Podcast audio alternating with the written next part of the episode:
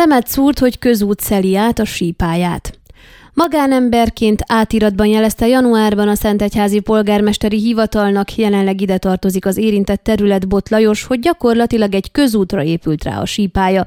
Lapunknak azt nyilatkozta, elfogadhatatlannak tartja a helyzetet, hiszen amellett, hogy törvénytelenség történt, a régi római kori utat még ma is használják a kápolnásfalui gazdák, köztük szülei területeik megközelítésére, illetve amikor borvizet tölteni indulnak.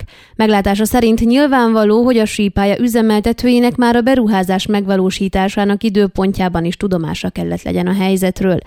Mivel az említett útszakasz az egyetlen, amely lehetővé teszi a tizenhárom aljelzésű országút elkerülését Homoródfürdő és Kápolnásfalu között, elfogadhatatlan, hogy akár magán, akár jogi személyként a vonatkozó jogszabályok semmi bevételével bárki kisajátítson, önös érdekből elfoglaljon, lezárjon egy közutat olyan módon, hogy eredeti rendeltetésének megfelelően a többi állampolgár ne tudja használni, közölte Bot. Azon a szakaszon egyszerűbb, továbbá biztonságosabb is közlekedni a szekerekkel és a mezőgazdasági gépekkel, ráadásul a tizenhárom aljelzésű országút forgalmát sem zavarják. Bot Lajos elmondása szerint ugyanakkor nem igazságos, hogy önkényesen le van zárva az útszakasz a négy-öt hónapig tartó síszezon alatt. Ilyen tekintetben több mint tíz éves problémáról van szó. Én felhívtam a problémára a figyelmet, nem valakinek a vállalkozásával van gondom, hanem maga a helyzet zavar. A törvény mindenkire kell vonatkozzon, senki nem sajátíthat ki egy közterületet.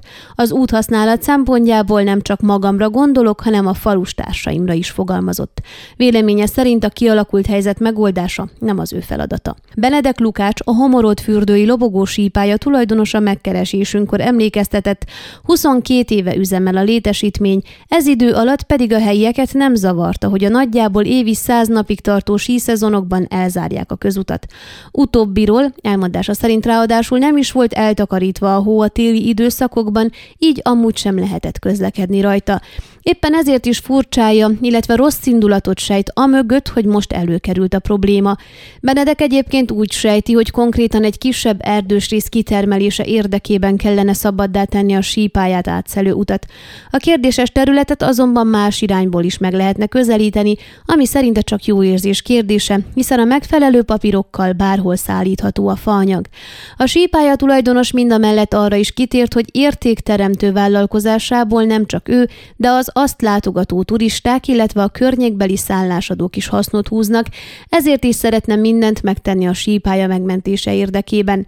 Igyekszünk a közösség számára is jót tenni, hiszen például az utóbbi tíz évben minden tavasszal meghívtuk az iskolásokat egy egynapos ingyenes hízésre, magyarázta Benedek Lukács. Közöltem, ő azt szeretné, ha összeülnének a problémában érintett felek, és egy mindenki számára elfogadható megoldás születne.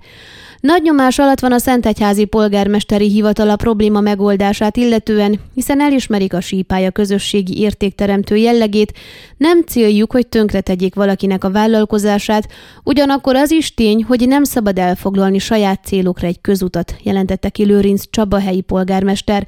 Mint mondta, ők egy olyan törvényes megoldást szeretnének, hogy mindenki jól járjon, ám ehhez az érintett felek megértésére, nyitottságára is szükség van. Van is már ötletük a probléma orvoslására, ám ezt egyelőre nem akarták nyilvánosságra hozni, hiszen előbb egyeztetniük kell erről az érintettekkel. Ön a Székelyhon aktuális podcastjét hallgatta. Amennyiben nem akar lemaradni a régió életéről a jövőben sem, akkor iratkozzon fel a csatornára, vagy keresse podcast műsorainkat a székelyhon pont ro portálon.